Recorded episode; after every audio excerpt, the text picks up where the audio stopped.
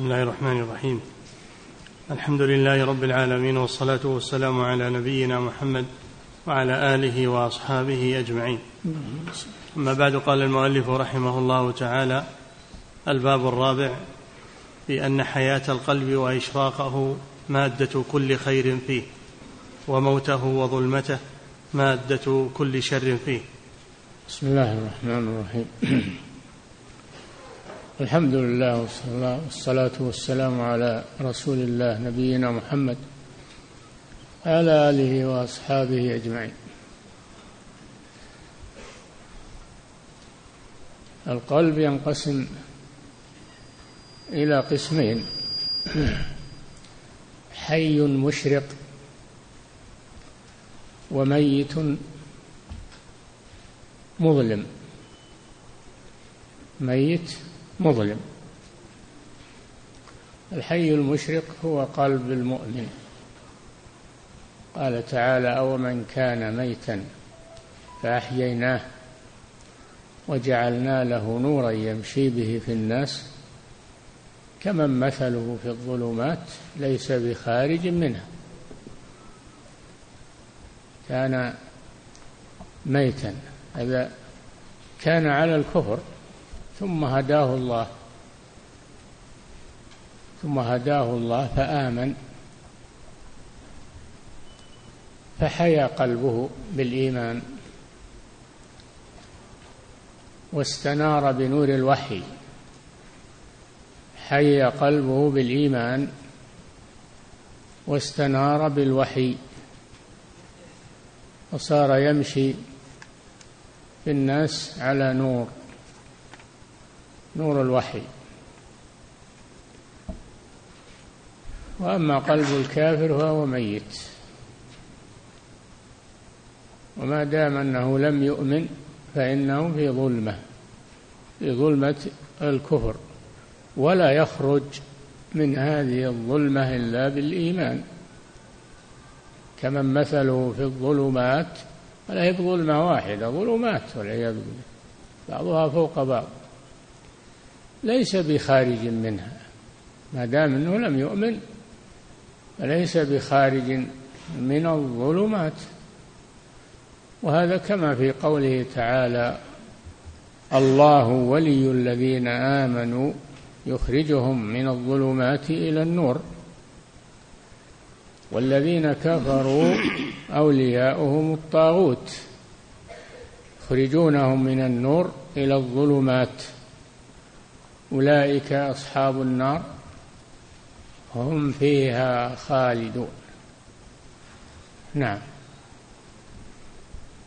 الباب الرابع في أن حياة القلب وإشراقه مادة كل خير فيه وموته وظلمته مادة كل شر فيه. فإذا مات القلب وأظلم فإنه في الشرور والظلمات. أما إذا حي وأشرق فإنه يكون على خير في حياته ومسيره إلى الله على برهان وعلى حق ويكون مطمئنا بالإيمان. أما قلب الكافر فهو قلب مظلم مضطرب لا يكاد يهتدي إلى حق. فهو من ظلمة إلى ظلمة. نعم. أصل أصل كل خير وسعادة للعبد بل لكل حي ناطق كمال حياته ونوره. كل حي ناطق لأن الأحياء على قسمين حي ناطق وهو الإنسان وحي غير ناطق وهو الحيوان وسائر الأحياء التي التي لا تنطق. الإنسان يسمى حيوانا. الحيوان هذا يشترك فيه. يشترك فيها الإنسان والدواب وكل شيء. حيوان. لكن الإنسان يكون ناطقا وغيره لا يكون ناطقا. يكون أعجميا أو أعجما. نعم. أصل كل خير وسعادة للعبد بل لكل حي ناطق كمال حياته ونوره. فالحياة والنور مادة الخير كله. قال الله تعالى أو من كان ميتا فأحييناه وجعلنا له نورا يمشي به في الناس كمن مثله في الظلمات ليس بخارج منها. كمن مثله يعني صفته والمثل المراد به الصفة. كمن مثله أي صفته أنه في الظلمات ليس بخارج منها إلا بالإيمان. ما دام ما عنده إيمان فليس بخارج من الظلمات مهما كان مهما كان. لو كان مثقفا ومتعلما ومخترعا وعنده الشهادات العليا وعنده الإدراكات الدنيوية فهو في ظلمات. الكفار كلهم في ظلمات. كل الكفار من كتابيين وغير كتابيين في ظلمات. وأما أهل الإيمان فإنهم في نور وحياة. نعم. قال الله تعالى ومن كان ميتا فأحييناه وجعلنا له نورا يمشي به في الناس كمن مثله في الظلمات ليس بخارج منها فجمع بين الأصلين الحياة والنور. الحياة والنور. الحياة والنور. هذا قلب المؤمن.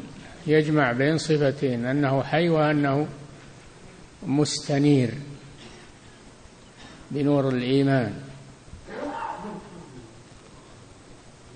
والآن دعاة الضلال يسمون الكفر والخروج من الإسلام يسمونه يسمونه فكر مستنير فلان مستنير متنور مستنير. هذا عكس الحق. هذا ما هو مستنير. هذا مظلم. مهما سموه هو مظلم. ما دام إنه ما هو على إيمان. بالله عز وجل فهو مظلم مهما بلغ من الثقافات ومهما بلغ من المعلومات فإنه مظلم. نعم. فجمع بين الأصلين الحياة والنور فبالحياة تكون قوته وسمعه وبصره وحياؤه وعفته وشجاعته وصبره وسائر أخلاقه الفاضلة. القلب الحي يسمع ويبصر. يسمع ويبصر ويعقل ويفكر ويهتدي. هذا نتيجة لحياته. نتيجة لحياته. نعم. فبالحياة تكون قوته وسمعه وبصره وحياؤه وعفته. القلب القلب يبصر. كما قال جل وعلا فإنها لا تعمى الأبصار ولكن تعمى القلوب التي في الصدور. فالعمى على قسمين عمى القلب وعمى البصر. عمى البصر ما يضر إنما الذي يضر عمى القلب. وكم من أعمى بصر ولكنه من أولياء الله ومن العلماء الراسخين. ابن عباس في آخر حياته صار أعمى. ابن عمر صار أعمى في آخر حياته. ابن أم مكتوم كل حياته وهو أعمى. كل حياته وهو أعمى لكنه مبصر القلب. فإنها لا تعمى الأبصار. هي تعمى من حيث عدم الرؤية للأشياء. ولكنها لا تعمى من حيث البصيرة. نعم. فبالحياة تكون قوته وسمعه وبصره وحياؤه وعفته وشجاعته وصبره وسائر أخلاقه الفاضلة ومحبته للناس ومحبته للحسن وبغضه للقبيح. للحسن نعم. ومحبته للحسن وبغضه للقبيح. يميز. يميز بين الحسن والقبيح لأنه حي في حياة. أما الأعمى فلا يميز بين الحسن والقبيح بل ربما يظن أن القبيح هو الحسن والحسن هو القبيح. منتكس. نعم. ومحبته للحسن وبغضه للقبيح فكلما قويت حياته قويت فيه هذه الصفات. يعني كل ما قويت حياة القلب قويت فيه هذه الصفات العظيمة. وكل ما ضعفت ضعفت هذه الصفات. وإذا فقدت الحياة فقدت هذه الصفات. نعم. فكلما قويت حياته قويت فيه هذه الصفات وإذا ضعفت حياته ضعفت فيه هذه الصفات. نعم. وحياؤه من القبائح هو بحسب حياته في نفسه. الحياء من الإيمان كما قال النبي صلى الله عليه وسلم. الحياء شعبة من الإيمان. وهو الذي يكف صاحبه عما لا يليق. الحياء الذي هو شعبة من الإيمان هو الذي يكف صاحبه عن القبائح والرذائل يستحي هذا هو الحياء المحمود. نعم. وحياؤه من القبائح هو بحسب حياء هو, هو بحسب حياته في نفسه فالقلب الصحيح الحي إذا عرضت عليه القبائح نفر منها بطبعه وأبغضها. ولم واستحيا من أن يتصف بها أو أن يخالط من يتصف بها. ينفر منها يستحي أمام الله وأمام الخلق من هذه الأشياء. وفي الحديث إذا لم تستحي فاصنع ما شئت. الحياء هو الذي يكف الإنسان عن الرذائل ويحثه على الفضائل الحياء. ولهذا صار شعبة من الإيمان. نعم. فالقلب الصحيح الحي إذا عرضت عليه القبائح نفر منها بطبعه وأبغضها ولم يلتفت إليها. بخلاف القلب الميت فإنه لا يفرق بين الحسن والقبيح. كما قال عبد الله بن مسعود رضي الله عنه هلك من لم يكن له قلب يعرف به المعروف والمنكر. هلك من لم يكن له قلب يعرف به المعروف ويعرف به المنكر. الذي لا يميز بين المعروف والمنكر هذا هالك. ميت. نعم. وكذلك القلب المريض بالشهوة فإنه لضعفه يميل إلى ما يعرض له من ذلك. هذا القلب الميت. هناك قلب مريض. هذا كما سبق بحسب ما يغلب عليه. إن غلب عليه الخير صار حيا. إن غلب عليه الشر صار ميتا على حسب ما على حسب ما يغلب عليه من الخير والشر. نعم. وكذلك القلب المريض بالشهوة فإنه لضعفه يميل إلى ما يعرض له من ذلك بحسب قوة المرض وضعفه. إذا عرضت له شهوة شهوة فرج أو شهوة بطن محرمة فإنه إن كان غلب عليه الإيمان والحياة فإنه يترك هذه الأمور. إن غلب عليه العكس غلب عليه المرض وقلة الحياء فإنه يقع في الشهوات المحرمة. نعم. وكذلك إذا قوي نوره وإشراقه. انكشفت له صور المعلومات وحقائقها على ما هي عليه فاستبان حسن الحسن بنوره وآثره بحياته وكذلك قبح القبيح. نعم. وقد ف... ذكر فأيضا هو كما أنه ينفر من القبيح بحياته فإنه أيضا يكون عنده نور يميز به أيضا بين الحسن والقبيح والطيب والخبيث. يكون عنده نور يميز به. الإنسان اللي ما عنده نور ما يشوف اللي أمامه. يقع في الحفر يقع في الآبار يقع في المهالك ما يشوف. ما معه نور. وليس المراد النور الحسي المراد النور المعنوي نور الإيمان. الله نور السماوات والأرض مثل نوره كمشكاة هذا مثل قلب المؤمن. شبهه الله بهذا بهذه المشكاة فهو يدرك بنور قلبه يدرك ما أمامه من الأخطار ومن فيتجنبها. نعم. وكذلك إذا قوي نوره وإشراقه انكشفت له صور المعلومات وحقائقها على ما هي عليه. إي نعم لأن النور يكشفها ويبينها. مثل اللي معه مصباح مع كهرب يشوف الحفر التي أمامه يشوف المخاطر. نعم. فاستبان حسن الحسن بنوره وآثره بحياته وكذلك قبح القبيح. وكذلك قبح القبيح. نعم يعرف قبح القبيح يعرفه بحياته ونوره. نعم. وقد ذكر سبحانه وتعالى هذين الأصلين في مواضع من كتابه. قال تعالى وكذلك أوحينا إليك روحا من أمرنا ما كنت تدري ما الكتاب ولا الإيمان ولكن جعلناه نورا نهدي به من نشاء من عبادنا.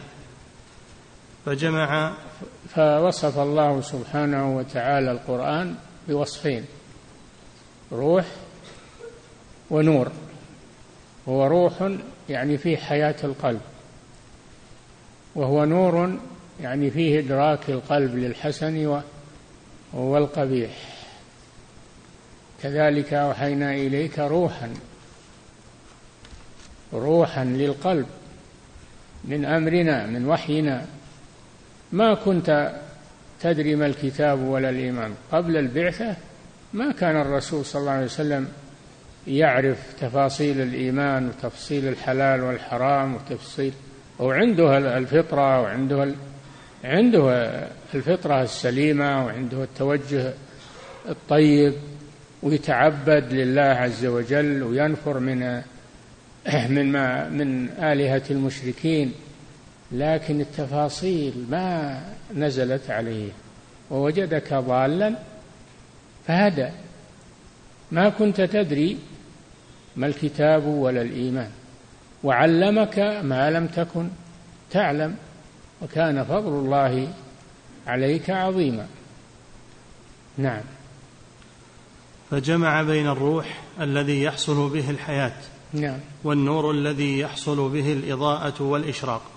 نعم. وأخبر أن كتابه الذي أنزله على رسوله متضمن للأمرين فهو روح تحيا به القلوب ونور تستضيء وتشرق به. نعم. كما قال تعالى أو من كان ميتا فأحييناه وجعلنا له نورا يمشي به في الناس. كما سبق. نعم. أي أو من كان كافرا ميت القلب مغمورا في ظلمة الجهل فهديناه لرشده ووفقناه للإيمان وجعلنا قلبه حيا بعد موته مشرقا مستنيرا بعد ظلمته فجعل الكافر لانصرافه عن طاعته وجهله بمعرفته وتوحيده وشرائع دينه وتركه الأخذ بنصيبه من رضاه والعمل بما يؤديه إلى نجاته وسعادته بمنزلة الميت الذي لا ينفع نفسه بنافعه ولا يدفع عنها من مكروه. فهذا نعم فالكفر موت موت معنوي للقلب. موت معنوي للقلب. وفقد الحياة موت حسي للبدن. الموت موتان. موت حيواني وهو موت البدن وموت معنوي وهو موت القلب. قد يكون الإنسان حيا حياة حيوانية وقوي لكن قلبه ميت. قلبه في صدره ميت هو قلب الكافر. كافر متعافي ومتنعم وعنده هبها وعنده لكن قلبه ميت. ليس عنده نور. نعم. بمنزلة, المي بمنزلة الميت الذي لا ينفع نفسه بنافعة ولا يدفع عنها من مكروه فهديناه للإسلام وأنعشناه به فصار يعرف مضار نفسه ومنافعها ويعمل في خلاصها من سخط الله وعقابه فأبصر الحق بعد عماه عنه وعرفه بعد جهله به واتبعه بعد إعراضه عنه وحصل له نور وضياء يستضيء به فيمشي بنوره بين الناس وهم في سدف الظلام. نعم. وجعلنا له نورا وجعلنا له نورا يمشي به في الناس. يمشي بين الناس على نور فيما يأتي وفيما يذر وفيما على نور. أما الكافر فهو يمشي في ظلمات لا يفرق بين الطيب والخبيث ولا بين الحسن والقبيح ولا بين الكفر والإيمان لأن قلبه ميت. المدار على القلب إذا كان حيا أو كان ميتا. نعم. وحصل له نور وضياء يستضيء به فيمشي بنوره بين الناس وهم في سدف الظلام كما قيل ليلي بوجهك مشرق وظلامه في الناس ساري الناس في سدف الظلام ونحن في ضوء النهار. هذا كلام المؤمن. الناس في الناس في الظلمة وهو في في النور في ضوء النهار وهذول في ظلمة الليل ما راحت عنه نعم. ولهذا يضرب الله سبحانه المثلين المائية والنارية لوحيه ولعباده. نعم يضرب الله المثلين في سورة البقرة. وفي سورة الرعد. الماء والنار. الماء والنار. نعم. ولهذا مثلهم كمثل الذي استوقد نارا. هذا النار. فلما أضاءت ما حوله ذهب الله بن هذا المنافق. ذهب الله بنورهم. تركهم في ظلمات لا يبصرون. أو كصيب من السماء هذا المثل المائي. أو كصيب من السماء فيه رعد وبرق يجعلون أصابعهم في آذانهم من الصواعق حذر الموت والله محيط بالكافرين. نعم فهذا مثل مثل مثل ناري ومثل مائي للمنافق. نعم. ولهذا يضرب الله سبحانه المثلين المائي والناري لوحيه ولعباده. أما الأول فكما قال سبحانه في سورة الرعد أنزل من السماء ماء فسالت أودية بقدرها. هذا هذا المثل المائي. شبه الوحي بالماء الذي ينزل من السماء. تتلقفه الأودية. والأودية تختلف منها أودية كبار تأخذ من السيل ماء كثيرا ومنها أودية صغار تأخذ بقدرها جداول ولا شعاب تأخذ بقدرها. الناس كذلك منهم من عنده قلب كبير يستوعب علما غزيرا وفقها كثيرا ومنهم من يستوعب ماء قليلا يصير عنده علم لكنه قليل. حسب ما يؤتيه الله سبحانه وتعالى من الفهم والمعرفة لكتابه. الناس يختلفون مع القرآن وليسوا في العلم على حد سواء. مثل الأودية ليست على حد سواء. نعم. أما الأول فكما قال سبحانه في سورة الرعد أما الأول وهو المائي نعم. أنزل من السماء ماء فسالت أودية بقدرها فاحتمل السيل زبدا رابيا ومما يوقدون عليه في النار ابتغاء حلية أو متاع. هذا المثل الناري ومما يوقدون عليه في النار. الذهب الذهب إذا أرادوا أن يختبروه ويذهب ما عليه من الغش ومن الصدى فإنه يعرض على النار يعرض على النار فالنار تجلوه تذهب ما عليه من الغش ومن الصدى ويصبح خالصا يصبح ذهبا خالصا. كذلك الوحي يعمل في القلوب هكذا. فإذا جاءها فإنها فإنه يجلوها أو يذهب ما فيها من الشكوك والريب وتصبح قلوبا خالصة نقية خالصة نقية والماء يحمل كما أن النار تجلو الصدى وتجلو. تجلو الغش من الذهب كذلك الماء يأتي على الأرض وعليها عليها غثى وعليها أوساخ وعليها مخلفات فيأتي الوادي فيحمل هذه الأشياء وينظف الأرض من الأوساخ التي كانت تغطيها فتصبح الأرض طاهرة نقية بالسيل الذي مر عليها. نعم. فكذلك الوحي إذا مر على القلوب وآمنت به أزال ما عليها من الشكوك والريب والأوهام وإلى غير ذلك. نعم.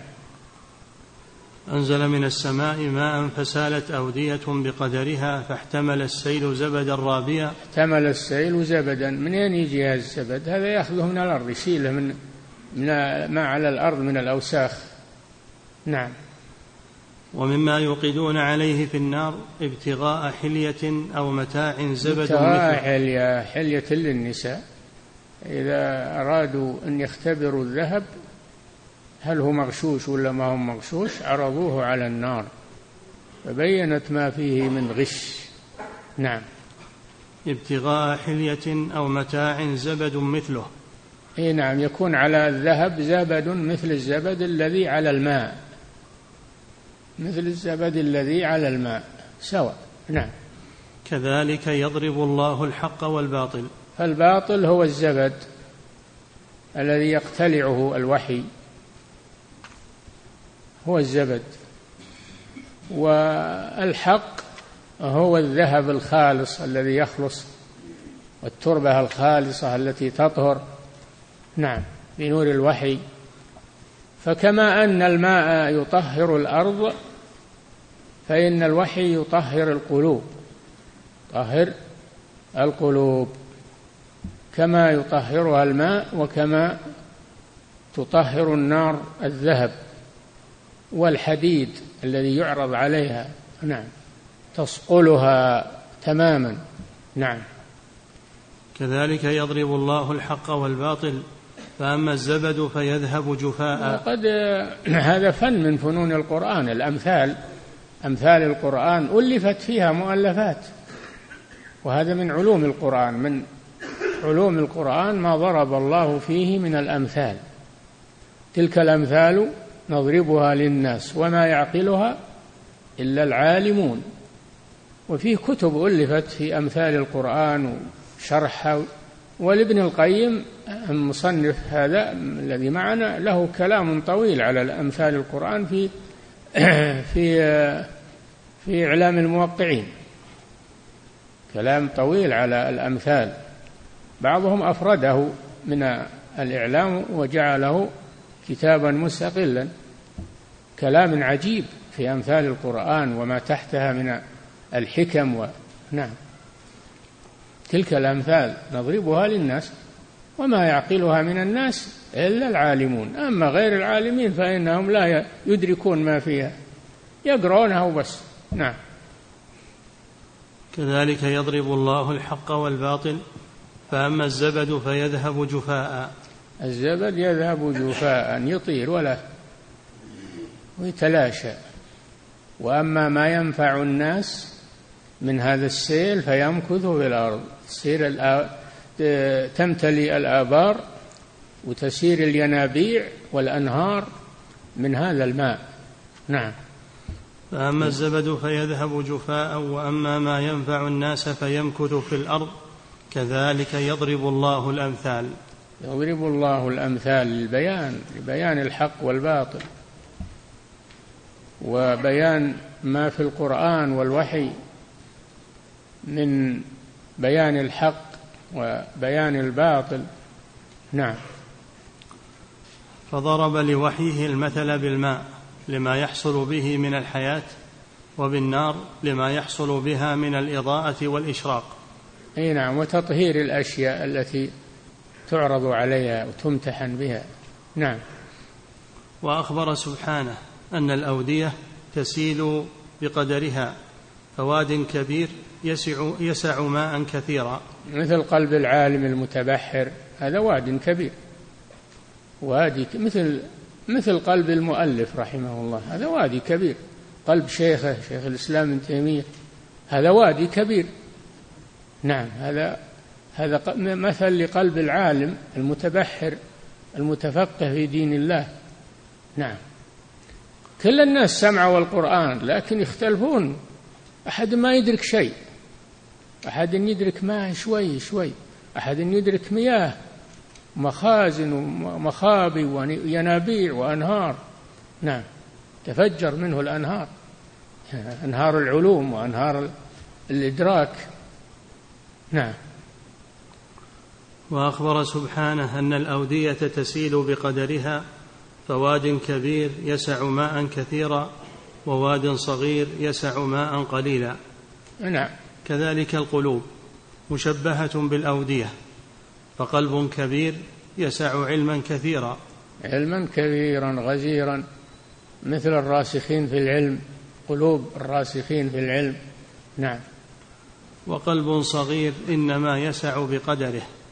نعم يعني شوي ويقف بعد ويبس نعم. وشبه ما تحتمله القلوب من الشبهات والشهوات بسبب مخالطة الوحي لها وإثارته لما فيها من ذلك بما يحتمله السيل من الزبد وشبه بطلان تلك الشبهات باستقرار العلم النافع فيها بذهاب ذلك الزبد وإلقاء الوادي له وإنما اما الزبد فيذهب جفاء وأما ما ينفع الناس فيمكث في الأرض. كذلك العلم يمكث في القلوب. نعم. بذهاب ذلك الزبد وإلقاء الوادي له وإنما يستقر فيه الماء الذي به النفع. نعم. وكذلك في المثل الذي بعده يذهب الخبث الذي في ذلك الجوهر ويستقر صفوه. نعم الذهب يصير عليه غش يصير عليه صدى يصير عليه تراب يصير. إذا عرض على النار انصقل وصار ذهبا خالصا. كذلك الوحي مع القلوب صفيها وطهرها حتى تصبح خالصة. ذهب منها آه، ذهب منها ذهبت منها الشبهات والشكوك والأوهام. نعم. وأما ضرب هذين المثلين للعباد فكما قال في سورة البقرة نعم هذا الموضع الثاني لهذين المثلين الماء والنار. نعم. وكما قال في سورة البقرة مثلهم كمثل الذي استوقد نارا. مثلهم أي المنافقين. كمثل الذي استوقد نارا. فالمنافقون دخلوا في الإيمان آه، تقليدا للمؤمنين. تقليدا للمؤمنين. استوقد نارا. هو ما ما في قلبه إيمان أصلي لكنه حاكى وشابه المؤمنين فالإيمان اللي معه ما هو بأصلي إنما هو مستعار لأنه يريد أنه بس يعيش معهم ويمشي معهم ويندم ويندرج فيهم هذا قصده. ولهذا في القبر يقول ها ها سمعت الناس يقولون شيئا فقلته. نعم. وكما قال في سورة البقرة مثلهم كمثل الذي استوقد نارا فلما أضاءت ما حوله ذهب الله بنورهم وتركهم في ظلمات لا يبصرون. وش رأيكم بإنسان في ظلمات الليل وعنده نار يستدفي بها ويستضيء بها ثم انطفأت؟ مثل المنافق ينطفي هذا الإيمان اللي هو مستعير يروح عند أدنى عارض ويبقى في ظلمات. لأنه ما دخل في قلبه ولا استنار به بصيرته إنما هو مستعار لمصلحة دنيوية فهذا يذهب ما يستقر في القلب. نعم. فلما أضاءت ما حوله ذهب الله بنورهم وتركهم في ظلمات لا يبصرون. هذا المثل هذا المثل الناري. نعم. صم بكم عمي فهم لا يرجعون. هذا المنافق. نعم. فهذا المثل الناري. ثم قال أو كصيب من السماء. صيب المطر يعني. نعم. فيه ظلمات ورعد وبرق يجعلون أصابعهم في آذانهم من الصواعق حذر الموت. فهذا المثل المائي. نعم. وقد, وقد ذكرنا الكلام على أسرار هذين المثلين وبعض ما تضمناه من الحكم في كتاب المعالم وغيره. اللي هو إعلام الموقعين. اللي هو إعلام الموقعين. نعم. والمقصود أن صلاح القلب وسعادته وفلاحه موقوف على هذين الأصلين. قال الله تعالى الحياة والنور. على هذين الأصلين. حياة القلب ونوره. نعم. والمقصود أن صلاح القلب وسعادته وفلاحه موقوف على هذين الأصلين. قال تعالى إن هو إلا ذكر وقرآن مبين لينذر من كان حيا. فأخبر أن الانتفاع بالقرآن والإنذار به إنما يحصل لمن هو حي القلب. حي لمن كان حيا يعني حي القلب هو حي البدن. ما شاء الله بدنهم تعافي وقوي لكن ما ما ينتفع بالقرآن. إنما ينتفع بالقرآن من كان قلبه قلبه حيا. ينذر من كان حيا يعني حي القلب. نعم.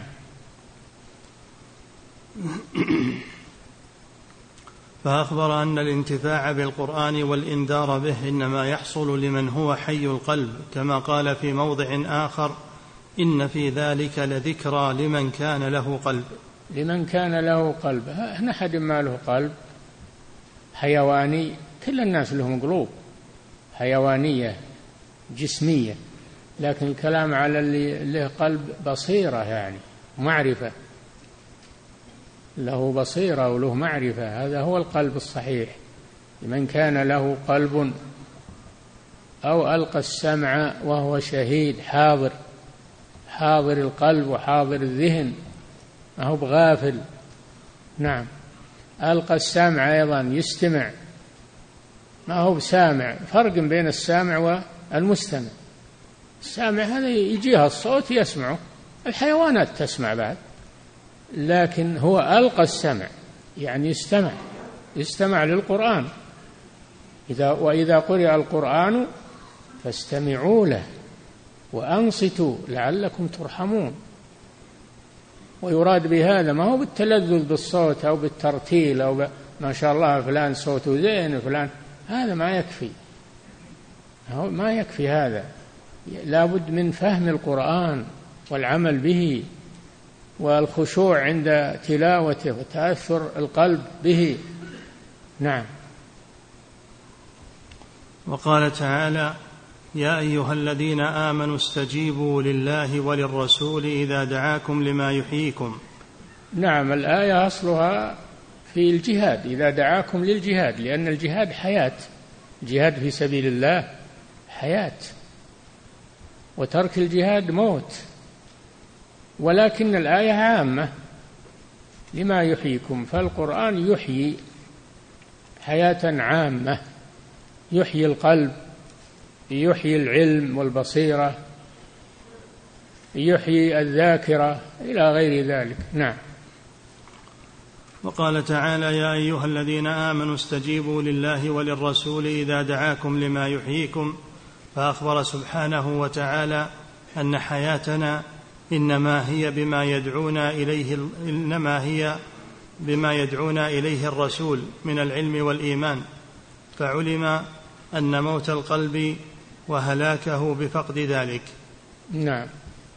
وشبه سبحانه من لا يستجيب لرسوله بأصحاب القبور وهذا من أحسن التشبيه فإن أبدانهم قبور لقلوبهم. وما أنت بمسمع من في القبور يعني من من قلوبهم ميتة. من في القبور يعني قلوبهم ميتة في أجسامهم أجسامهم قبور لقلوبهم ما تنفع. نعم. وشبه سبحانه من لا, من لا يستجيب لرسوله بأصحاب القبور وهذا من أحسن التشبيه فإن أبدانهم قبور لقلوبهم فقد ماتت قلوبهم. إن الله يسمع من يشاء وما أنت بمسمع من في القبور. يعني اللي ما يلتفتون للقرآن والإيمان هؤلاء أموات قلوب. قلوبهم ميتة وإن كانت أبدانهم حية قوية. نعم. فقد ماتت قلوبهم وقبرت في أبدانهم فقال تعالى إن الله يسمع من يشاء وما أنت بمسمع من في القبور. نعم. ولقد ولقد أحسن القائل وفي الجهل قبل الموت موت لأهله وأجسامهم قبل القبور قبور وأرواحهم في وحشة من, من جسومهم وليس لهم حتى النشور وليس لهم حتى النشور نشور. نعم ما لهم بعث. نعم يبت... ميتين إلى يوم القيامة. نعم. حتى ولهذا... يبعثهم الله يوم القيامة. أما في الدنيا فلا تنبعث قلوبهم تحيا بعد موتها. نعم. ولهذا جعل سبحانه وحيه الذي يلقيه إلى الأنبياء روحا نعم. كما قال تعالى يلقي الروح من أمره على من يشاء من عباده. يلقي الروح يعني الوحي من أمره يعني من شرعه على من يشاء من عباده وهم الرسل عليهم الصلاة والسلام. نعم. ولهذا جعل سبحانه وحيه الذي يلقيه إلى الأنبياء روحا كما قال تعالى يلقي الروح من أمره على من يشاء من عباده في موضعين من كتابه. نعم في وقال؟ في سورة النحل في سورة النحل وفي سورة الزخرف. نعم. وقال تعالى وكذلك أوحينا إليك روحا من أمرنا لأن حياة الأرواح والقلوب به وهذه الحياة الطيبة التي خص بها سبحانه من قبل وحيه وعمل به.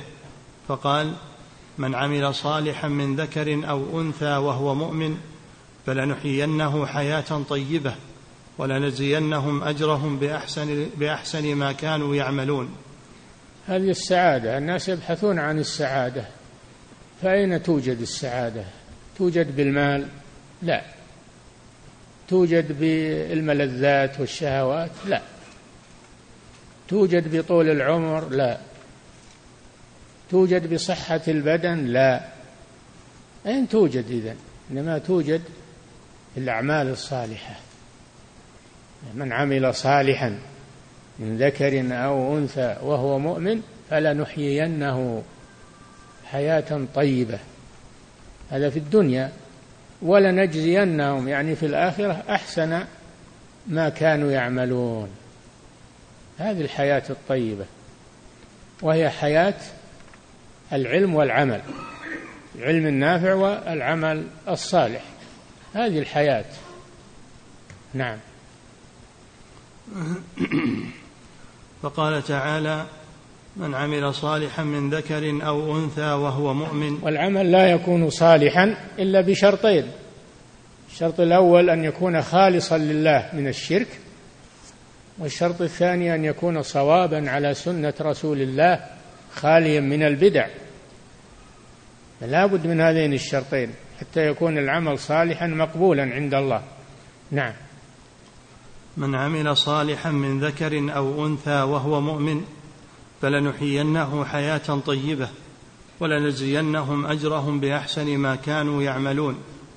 وهو مؤمن. بعض الناس يعمل وما هو مؤمن للنفاق يعملون المنافقين يصلون. ويتصدقون ويحجون ويعتمرون لكن ما عندهم إيمان. فلا بد مع العمل من الإيمان. نعم. فخصهم سبحانه بالحياة الطيبة في الدارين. نعم. ومثله قوله تعالى وأن استغفروا ربكم ثم توبوا إليه يمتعكم متاعا حسنا إلى أجل مسمى ويؤتي كل ذي فضل فضله. استغفروا ربكم ثم توبوا إليه. هذا في سورة هود. يمتعكم. هذه هذه النتيجة. يمتعكم متاعا حسنا. مثل نحيينه حياة طيبة. متاع حسن أو حياة طيبة. المعنى واحد. نعم. ومثله قوله تعالى والذين هاجروا في الله من بعد ما ظلموا لنبوئنهم في الدنيا حسنة ولأجر الآخرة أكبر لو كانوا يعلمون. الذين صبروا. الهجرة أيضا من الحياة السعيدة الهجرة. بعد الجهاد الهجرة من بلاد الكفر إلى بلاد الإسلام فرارا بالإيمان فرارا بالإيمان. وليس طلبا للسكنة الزينة أو أو الدنيا أو التجارة لا فرارا بالدين. ولو ما أمامه إلا الفقر والحاجة لكن يفر بدينه. من بلاد مزدهرة لكنها كافرة. متوفر فيها كل شيء لكنها كافرة. فيهاجر بدينه إلى أرض قد تكون أقل حياة وأقل رزق لكن يريد اللجوء بدينه وسلامة دينه. ما هو يبحث عن الدنيا؟ يبحث عن سلامة دينه. هذا اللي هو يبحث عنه. نعم. ومثله قوله تعالى والذين هاجروا في الله من بعد ما ظلموا لنبوئنهم في الدنيا حسنة. ما ظلموا ظلمهم المشركون وأخرجوهم من ديارهم وأموالهم. ما معهم شيء. جاءوا إلى المدينة فيها إخوانهم الأنصار واسوهم واستقبلوهم وأكرموهم رضي الله عنهم لكن ما معهم شيء هم. الفقراء المهاجرين الذين أخرجوا من ديارهم وأموالهم يبتغون فضلا من الله ورضوانا وينصرون الله ورسوله. أولئك هم الصادقون. ثم أثنى على الأنصار فقال والذين تبوأوا الدار والإيمان من قبلهم يحبون من هاجر إليهم ولا يجدون في صدورهم حاجة مما أوتوا ويؤثرون على أنفسهم ولو كان بهم خصاصة. ومن يوق شح نفسه فأولئك هم المفلحون. ثم ذكر التابعين والذين جاءوا من بعدهم يقولون ربنا اغفر لنا ولإخواننا الذين سبقونا بالإيمان ولا تجعل في قلوبنا غلا للذين آمنوا. ربنا إنك رؤوف رحيم. أما الذي يبغض الصحابة ويلعنهم ويسبهم ويشتمهم فهذا في قلبه غل عليهم والعياذ بالله. هذا في قلبه غل. والتابعون الحقيقيون يقول ربنا لا تجعل في قلوبنا غلا للذين آمنوا. نعم. والذين هاجروا في الله من بعد ما ظلموا لنبوئنهم في الدنيا حسنة. نعم عوضهم الله بلادا خيرا من بلادهم. وأعطاهم الأموال وأعطاهم نعم. ولأجر الآخرة أكبر. واللي في الآخرة أكبر مما أعطاهم الله في الدنيا وهو الجنة. نعم. ولأجر الآخرة أكبر لو كانوا يعلمون الذين صبروا وعلى ربهم يتوكلون. هذه النتيجة الذين صبروا. الذين صبروا على إيش؟ ما يصبرون إلا على شيء شاق. ترك البلاد وترك الأولاد والأموال والغربة صبروا على ذلك. نعم. الذين صبروا وعلى ربهم يتوكلون. نعم. ومثله قوله تعالى للذين على ربهم يتوكلون. يتوكلون على الله أن الله سيعوضهم خيرا مما تركوه وفقدوه وكان كما كما ظنوا بالله عز وجل. عوضهم الله خيرا مما تركوه في مكة. وكذلك غيرهم من المهاجرين في كل زمان ومكان إذا صدقوا صارت هجرتهم هجرة صحيحة فإن الله يعوضهم خيرا مما تركوه. لكن بعد الصبر بعد الصبر على المشقة وشظف العيش و... نعم. ومثله قوله تعالى للذين أحسنوا في هذه الدنيا حسنة ولدار الآخرة خير ولنعم دار المتقين. للذين أحسنوا هذه في سورة النحل أيضا. في هذه الدنيا حسنة أن الله يحسن إليهم في الدنيا ولا أجر الآخرة خير ولنعم دار المتقين. نعم. فبين فجزاء الإحسان إحسان جزاء الإحسان الإحسان. للذين أحسنوا هم أحسنوا. حسنة من الله عز وجل يحسن إليهم. نعم. فبين سبحانه أنه يسعد المحسن بإحسانه في الدنيا وفي الآخرة. نعم. كما أخبر أنه يشقي المسيء بإساءته في الدنيا والآخرة. نعم. قال تعالى ومن أعرض عن ذكري فإن له معيشة ضنكا ونحشره يوم القيامة أعمى. نعم. الدنيا في عيشة ضنك. حتى ولو كان عنده أموال. ما هو بالكلام على الأموال والثروة الكلام على راحة القلب. بعض الناس يصير عنده أرصدة وأموال طائلة لكن قلبه والعياذ بالله في ضغط وفي ضيق وفي هم وغم وحزن ولا ينبسط. الراحة راحة القلب ما هي براحة البدن. نعم. قال تعالى ومن أعرض عن ذكري فإن له معيشة ضنكا ونحشره يوم القيامة أعمى. جزاء له كما عمي عن القرآن في الدنيا يعمي الله بصره في الدار الآخرة. نحشرهم يوم القيامة على وجوههم عميا وبكما وصما. مأواهم جهنم. كلما خبت زدناهم سعيرا. نعم.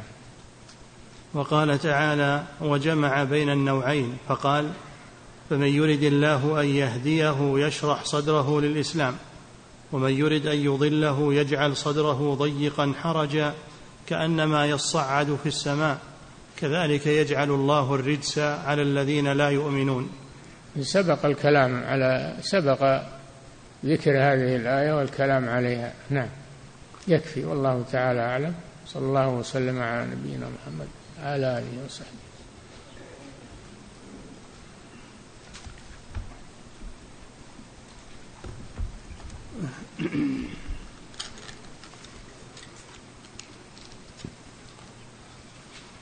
فضيلة الشيخ وفقكم الله. يقول ذكرتم حفظكم الله أن الوحي إذا مر على القلوب. يقول ما المقصود بالوحي؟ وهل يمر حقيقة على كل شخص؟ الوحي ما أنزله الله على رسوله من القرآن والسنة. القرآن والسنة هي الوحي. ويمر على كل إنسان. يسمع. الإنسان يسمع. ما هو ما هو بأصم يسمع القرآن ويسمع السنة ويرى ويبصر. لكن الكلام على الانتفاع. الانتفاع بالوحي. نعم. فضيلة الشيخ وفقكم الله. يقول هل يلزم من تدبر القرآن أن يكون القارئ على معرفة بتفسيره؟ يتدبر في نفسه ثم يقرأ التفسير.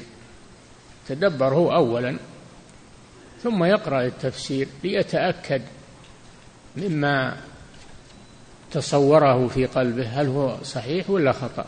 نعم. فضيلة الشيخ وفقكم الله يقول هل هناك فرق بين الروح والنفس؟ لا فرق بينهم. نعم. فضيلة الشيخ وفقكم الله يقول عنون ابن القيم رحمه الله كتابه الذي ذكرتموه بإعلام الموقعين. يقول ما المقصود بهذا العنوان؟ الموقعين يعني المفتين. إعلام الموقعين عن رب العالمين يعني المفتين.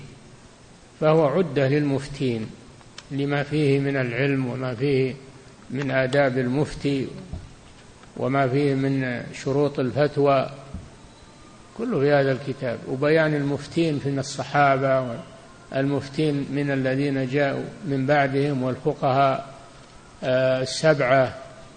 نعم. كل هذا موجود في إعلام الموقعين. نعم.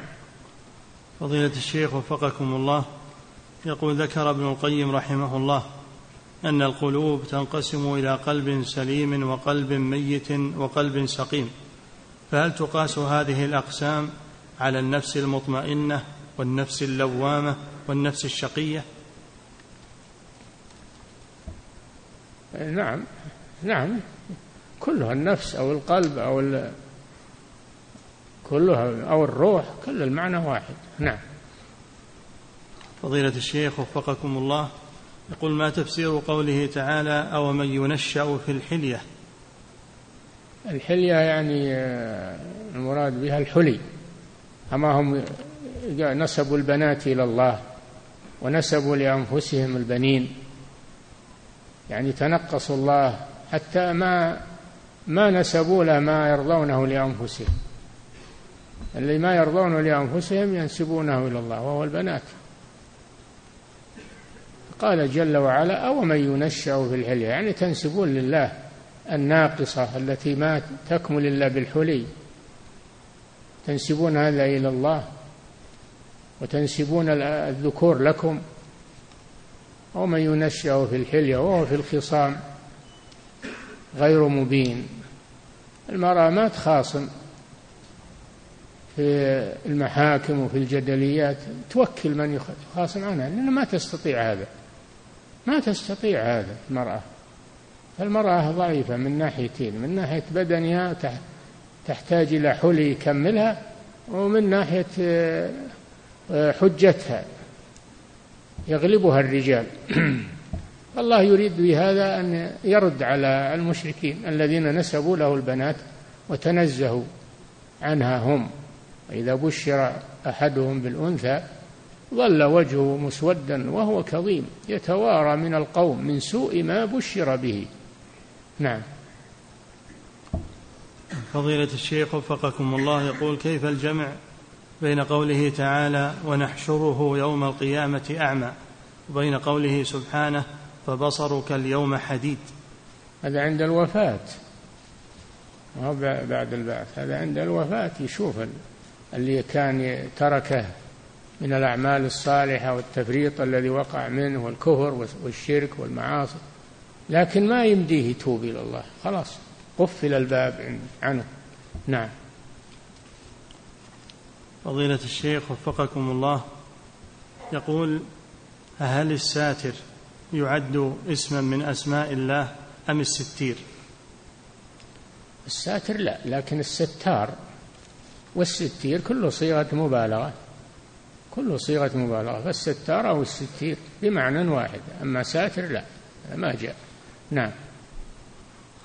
فضيلة الشيخ وفقكم الله يقول تريد دول الكفر أن توقع الدول وثيقة أسمتها بإزالة العنف عن المرأة. تريد أن تفرضها على جميع المسلمين.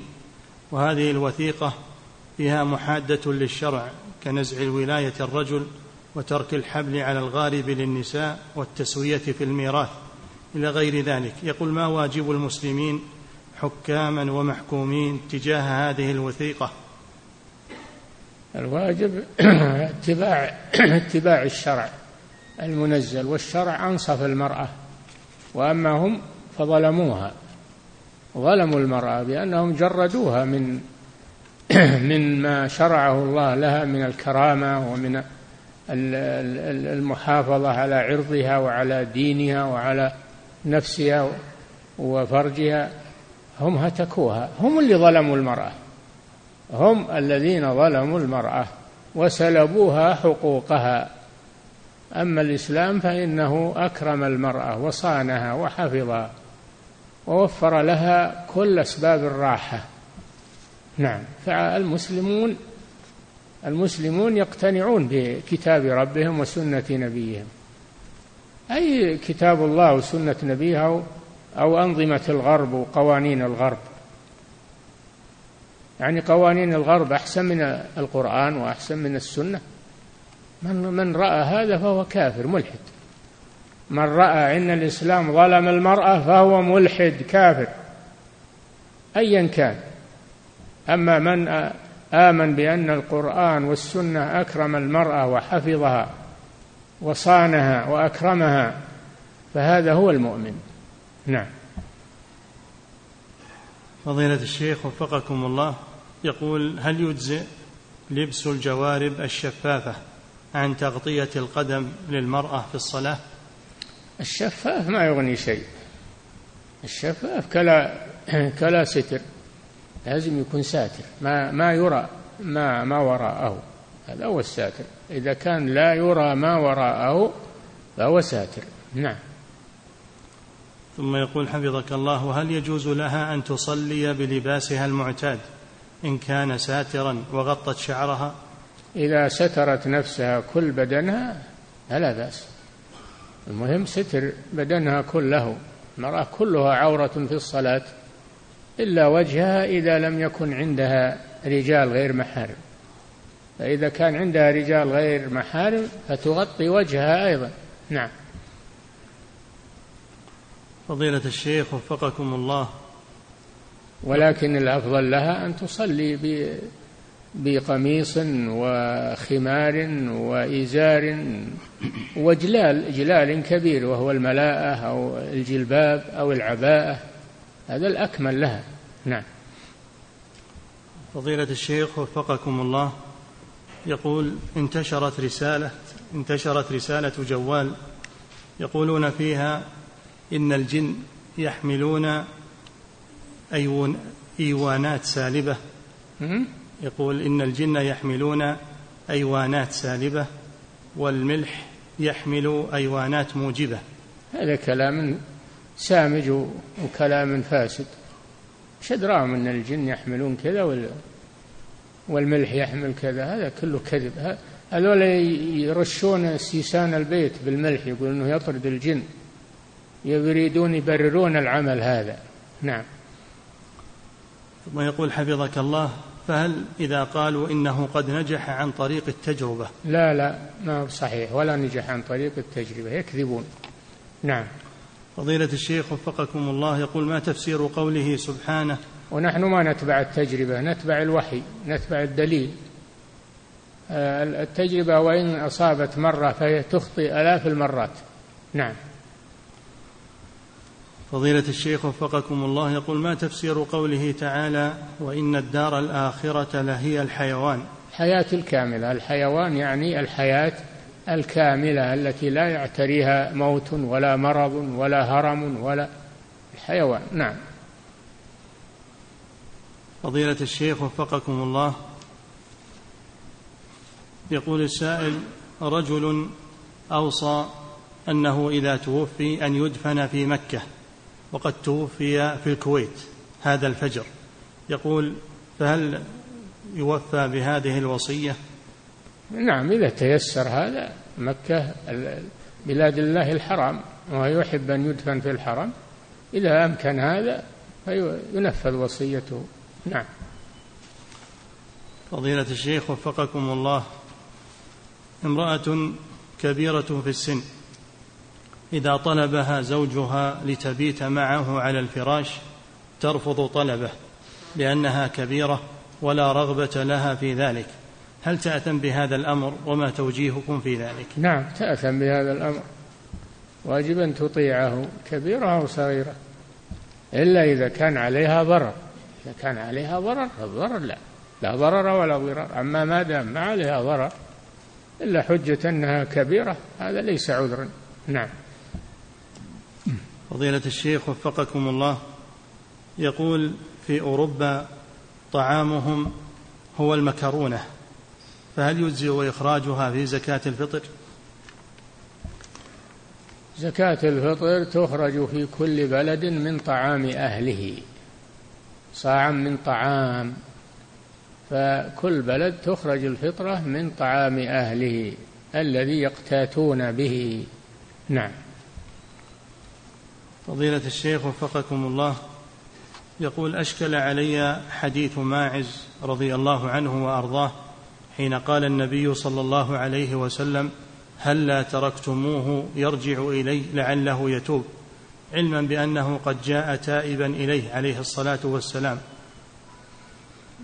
يتوب من الإقرار يستر نفسه يعني يستر نفسه لعله يتوب يعني يستر نفسه. وإلا هو ما جاء به إلا التوبة الصادقة. نعم. فضيلة الشيخ وفقكم الله يقول شخص في يده جرح. يتوب يعني يرجع عن الإقرار والزاني إذا أقر وثبت عليه الحد ثم رجع قبل تنفيذ الحد عليه يترك. يترك إذا إذا إذا رجع عن الإقرار قبل تنفيذ الحد عليه. نعم. فضيلة الشيخ وفقكم الله شخص في يده جرح وإذا أصابه الماء فإنه يضره فهل يتوضأ ويمسح على يده أم يتيمم؟ يجنب الماء محل الضرر ويتيمم عنه. نعم. وإن كان عليه جبيرة أو لصوب يمسح عليه ويكفي عن التيمم. نعم.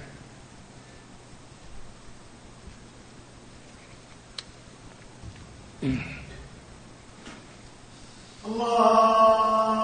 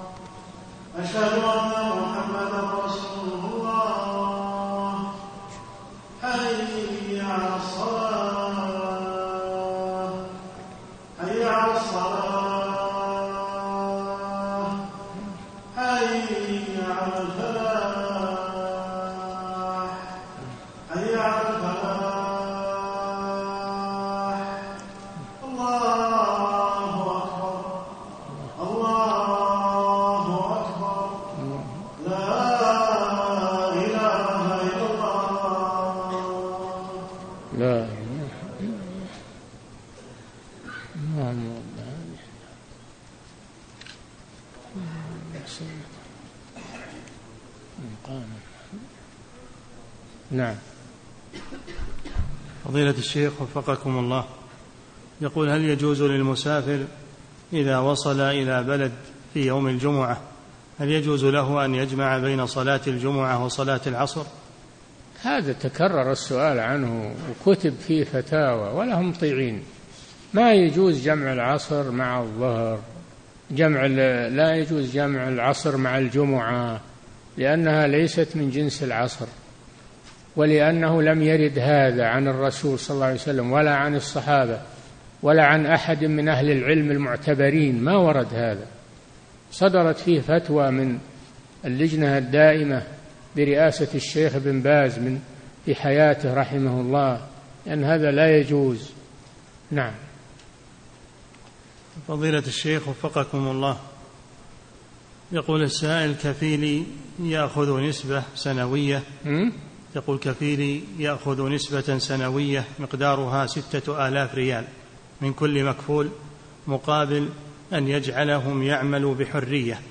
وقد طلب مني أن أجمعها من مائتي عامل عندنا في الشركة مقابل ألا يأخذ مني شيئا. ما الحكم في جمعي لهذه الأموال من العمال؟ والله هذه نظامية هذه مسألة نظامية يرجع إلى نظام الدولة نظام الاستقدام. إذا كان يمنع هذا فلا يجوز. وهو يمنع هذا. نعم. فضيلة الشيخ وفقكم الله يقول أعمل محاسبا بشركة يمتلكها شريكان. أعمل محاسبا في شركة يمتلكها شريكان. يأخذ أحدهما أموالا دون علم الآخر ويجعل ويجعلني لا أدخلها في الحسابات. يقول ما حكم عملي معه؟ لا لا تطيعه في هذا. لا تطيعه في هذا. هذه معصية. هذه سرقة. ولا يجوز لك تعينه عليها. لا بد أنك تكون أمين. تكون أمينا. تدخل هذه في الحساب. ولا تطيعه في هذا. نعم. فضيلة الشيخ وفقكم الله يقول أنا أعمل في شركة وعلي أن أذهب إلى أماكن خاصة في بعض الأوقات والشركة تعطيني مالا لهذه الرحلات. أحيانا أذهب مع صديق لي وأركب معه في سيارته ولا أستعمل هذا المال فآخذه لنفسي. هل هذا المال حلال لي؟ نعم حلال لك. هذا بذلته الشركة. سواء ركبت به أو لم تركب به فهو لك. نعم. فضيلة الشيخ وفقكم الله يقول خطيب المسجد عندنا يقرأ خطبته في يوم الجمعة من جواله فهل هذا أمر جائز؟ يجوز قراءة الخطبة من ورقة أو من الجوال ما يخالف لا بأس. نعم. فضيلة الشيخ وفقكم الله يقول تقدمت لخطبة فتاة ذات دين. ووافق أبوها وهو رجل فاضل ولكن بعد الخطبة ضاق صدري من هذه من هذه الخطبة دون أسباب أعرفها وأنا الآن في حيرة من أمري فما نصيحتكم لي في ذلك؟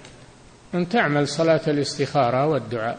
اعمل صلاة الاستخارة ركعتين وادعو بعدها بدعاء الاستخارة. نعم. فضيلة الشيخ وفقكم الله يقول هل يشرع للرجل أن يوقف موقعا في الانترنت يحتوي على القرآن أو الحديث؟ يا أخي يشتري مصاحف ولا كتب حديث ويوزعها أحسن من الإنترنت. يوزع كتب الحديث أو كتب أو, أو المصاحف. وهذا أحسن من الإنترنت. نعم. فضيلة الشيخ وفقكم الله. يقول نذرت إن نجحت أن أذبح غنما من نوع عيمي وحيث إنه من أطيب الأغنام ولكن سعره قد زاد عما كان عليه حين نذري فما الواجب علي؟ الواجب عليك الوفاء بما نذرت. قال صلى الله عليه وسلم من نذر أن يطيع الله فليطيعه. أرأيت لو رخصت النعيمي لو رخصت النعيمي ما أنت بتفرح؟ تذبحها لأنها رخصت كذلك إذا ارتفع سعرها فإنك تنفذ النذر. نعم. فضيلة الشيخ وفقكم الله يقول أجد كثيرا من الناس أثناء نطقهم بالشهادة يرفعون سبابتهم فهل هذا مشروع؟ نعم إشارة إلى التوحيد مشروع. نعم. فضيلة الشيخ وفقكم الله يقول ما الأفضل صلاة التراويح إماما في رمضان أو أداء العمرة في رمضان. إذا كانوا يحتاجونك لصلاة التراويح فهذا أفضل من العمرة. أما إذا كانوا ما يحتاجونك فالعمرة في رمضان فيها فضل عظيم. وهم مستغنين عنك. نعم. فضيلة الشيخ وفقكم الله يقول بعض الآباء والأمهات يخوفون, أبو يخوفون أبناءهم بالجن من أجل ألا يخرج الولد أو البنت من البيت. يقول هل هذا من الكذب وما حكمه في الشرع؟ هذا الكلام على الكذب الكلام على أن الولد قد يصاب ويصير عنده خوف فهذا فيه مضرة على الولد. لا. ما هذا يضر الولد يصير عنده خوف توجس من من الجن وكذا. نعم. فضيلة الشيخ وفقكم الله.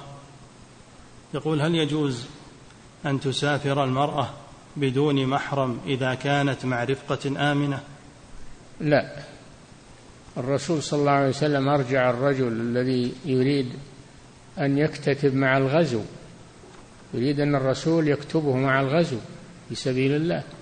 وأخبره أن امرأته خرجت حاجة فقال ارجع فحج مع امرأتك. ومعلوم أن المرأة مع حجاج ومعهم حريم ومعهم جماعة. ومع هذا قال له ارجع فحج مع امرأتك. نعم. عموم قوله صلى الله عليه وسلم لا يحل لامرأة لا يحل لامرأة تؤمن بالله واليوم الآخر أن تسافر إلا ومعها ذو محرم في الحج وغيره. نعم. فضيلة الشيخ وفقكم الله يقول الذين في قلوبهم غل للذين سبقونا بالإيمان كمن في قلبه غل على الصحابة. هل فعله هذا مخرج من الملة؟ خطير هو خطير هذا. إذا كان يبغضهم لدينهم هذا يخرج من الملة. أما إذا كان يبغضهم بغضا شخصيا أو نفسيا أو بما يسمع من كلام أهل الضلال فهذا كبيرة من كبائر الذنوب فعليه أن يتوب إلى الله وأن يترك بغضهم يحبهم كما أمر الله بمحبتهم. نعم. فضيلة الشيخ وفقكم الله يقول ما حكم النوم على البطن أو الاضطجاع على البطن؟ يكره إلا لحاجة إذا احتاج الإنسان لا بأس أما إذا كان ما يحتاج إلى النوم على البطن فإنه يكره. نعم. فضيلة الشيخ وفقكم الله يقول هل يجوز استخدام الحناء الأسود إذا كان لأجل تغيير الشيب؟ وهل يدخل في نهي النبي صلى الله عليه وسلم؟ الأسود الخالص ما يجوز. الأسود الخالص ما يجوز. أما الأسود الذي فيه حمرة أو فيه آه، نوع آخر غير خالص لا بأس. نعم. فضيلة الشيخ وفقكم الله يقول أرسلني شخص لحاجة له. وأعطاني مالا لأجل أن أركب سيارة أجرة ذهابا وإيابا قيمة عشرين ريال يقول. فركبت الباص بريالين هل ما تبقى يحل لي؟ إذا كانت معروفة أجرة الباص وهو ما يدري عليك أنك تنبهه فإذا سمح بها خذها. إذا كان ما يدري عن الأجرة فأنت تنبهه إلى أنها أقل من هذا. إذا سمح لك بالزيادة فلا بأس. نعم. فضيلة الشيخ وفقكم الله يقول لدي أموال كثيرة في بلدي وأنا أخشى عليها من السرقة. فماذا؟ يقول لدي أموال كثيرة في بلدي وأنا أخشى عليها من السرقة. فماذا أصنع بها؟ هل لي أن أضعها في بنك إسلامي؟ كبنك يقول فيصل بأنني في مصر. الإيداع للحفظ يجوز في البنوك لأجل الضرورة للحفظ فقط ما هو للاستثمار إنما هو للحفظ. هذا يجوز للضرورة وين يروحون الناس؟ وين يدعون أموالهم؟ نعم. انتهى. الله تعالى أعلم وصلى الله وسلم على نبينا محمد على آله وصحبه.